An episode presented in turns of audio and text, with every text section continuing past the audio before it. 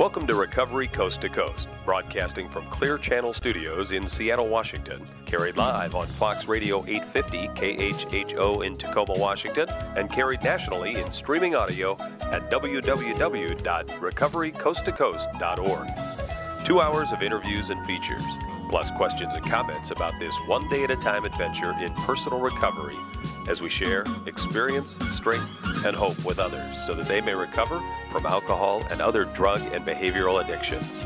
And now, Recovery Coast to Coast is on the air. Here's your host, Neil Scott.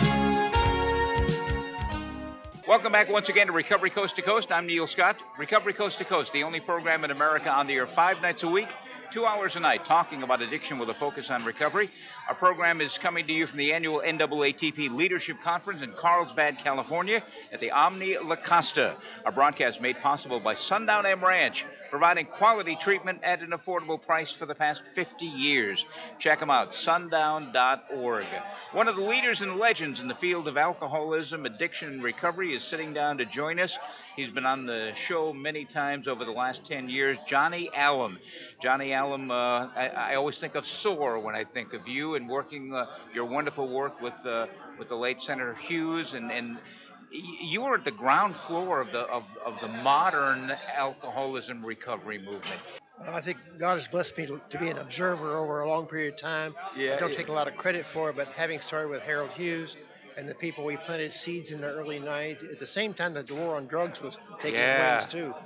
I think we did plant a lot of seeds that bore fruit in Faces and Voices of Recovery. The garden is in good shape, Johnny. And we're moving on, and now I'm helping Greg Williams with the October 4th Unite to Face Addiction event in Washington, D.C. Tell us about that. After the film Anonymous People had the tremendous reception it has across, it let a lot of people know it's all right to stand up.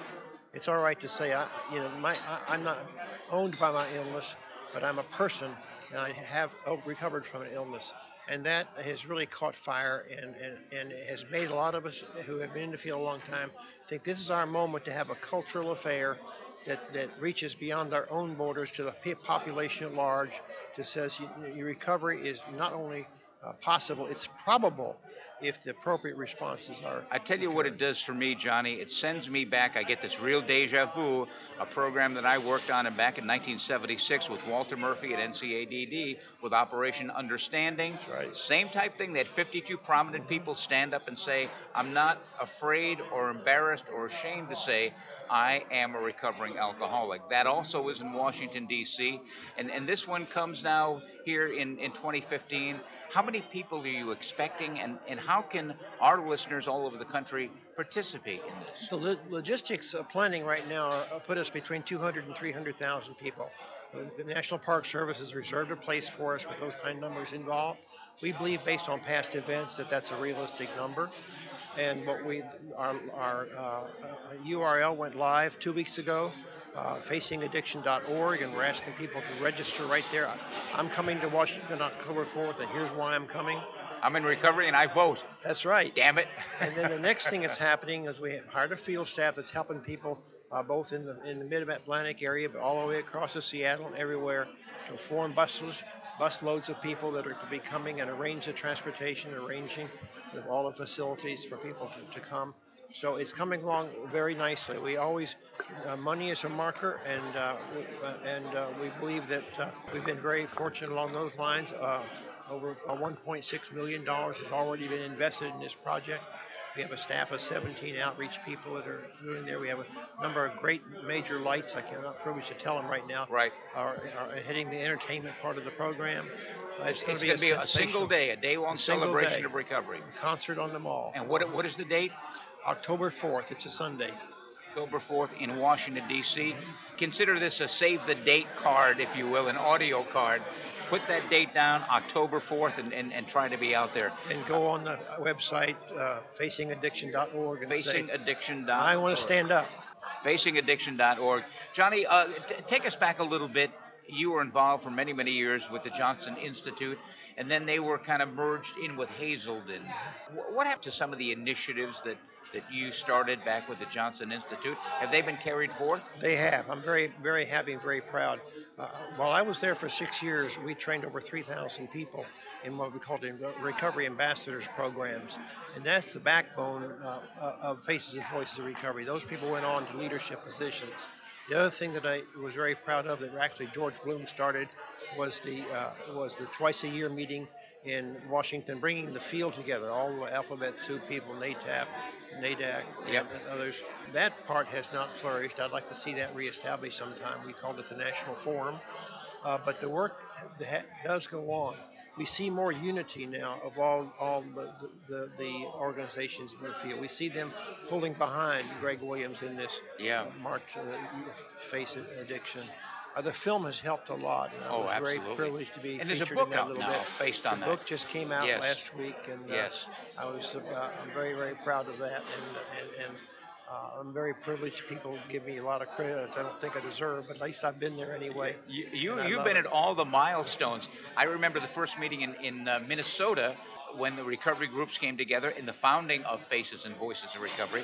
I was there with my mentor and your good friend, Mel Schulstad, who passed away a couple of years ago, and I miss him every day. I come to conferences like this, and I see him walking the halls in my mind. So you have been all along with that, and of course, SOAR, which was probably an organization that was a little before its time.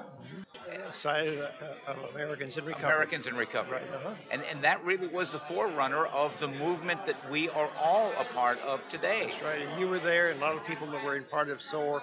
I still go to meetings and people bring out their SOAR T-shirts. It's really wonderful. Is that right? Yeah. Oh, my goodness. Let me tell you just, if I can, about my other venture right now. Sure. By the way, if you're just joining us, Johnny Allem is with us. He's involved with Unite to Face Addiction, October 4th in Washington, D.C. I'm a business person, and I've been all over the country seeing all kinds of treatment operations, and I've been disappointed sometimes by the business model. And so I spent the last 5 years, I retired, and that didn't work. I can't imagine you retired, Johnny. And I am convinced that outpatient is a neglected part of our field. We keep talking about becoming closer to the overall health system, working with doctors and hospitals. And the standalone residential industries, as important as they are, it's difficult for them to do that. If we're going to move in this country from treating 7% of the people who need our help to, let's hope, 70% someday, like you do for diabetes or other illnesses, we need to have an explosion of outpatient care available all across this country. To prove that point, 5 years ago, I started building an outpatient clinic in Washington, D.C. called the Quilla Recovery. We're now open 3.5 years, and everything that I had seen was the future has come to true. People are able to move right from hospital care, right from doctor's care into outpatient care much earlier in their incidence of illness. So they have a better chance of getting long-term recovery.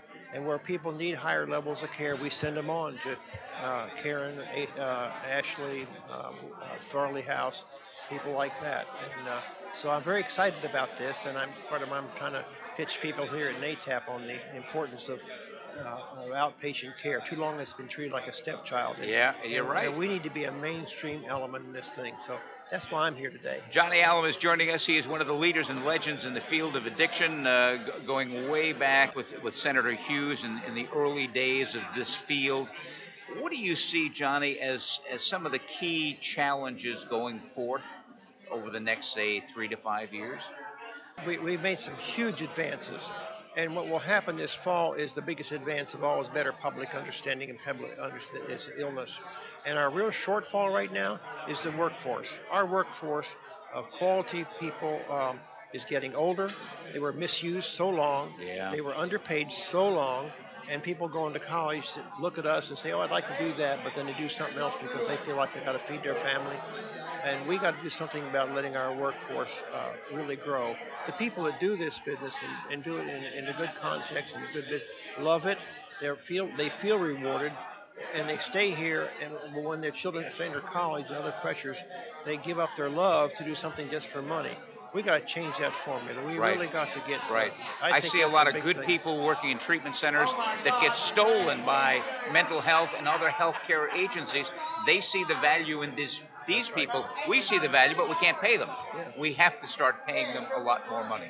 So I think that's my challenge is how do we meet the new expectations that'll happen when people understand our disease better. We got to push the opportunity for outpatient. We got to raise the ability of the people in the field to make a living. And we got to really double our workforce real fast. Johnny Allem, so great to see you again, my friend. Good seeing you, Neil. I'm glad you're still on the front lines fighting away. And don't forget that date, October 4th in Washington, D.C. Hopefully we'll be there doing a remote broadcast from there. We'd love to do that. We'll look to see you there. All right. I'm Neil Scott, the program Recovery Coast to Coast. It is the NAATP National Leadership Conference. I'm Neil Scott. We will be right back with more right after this.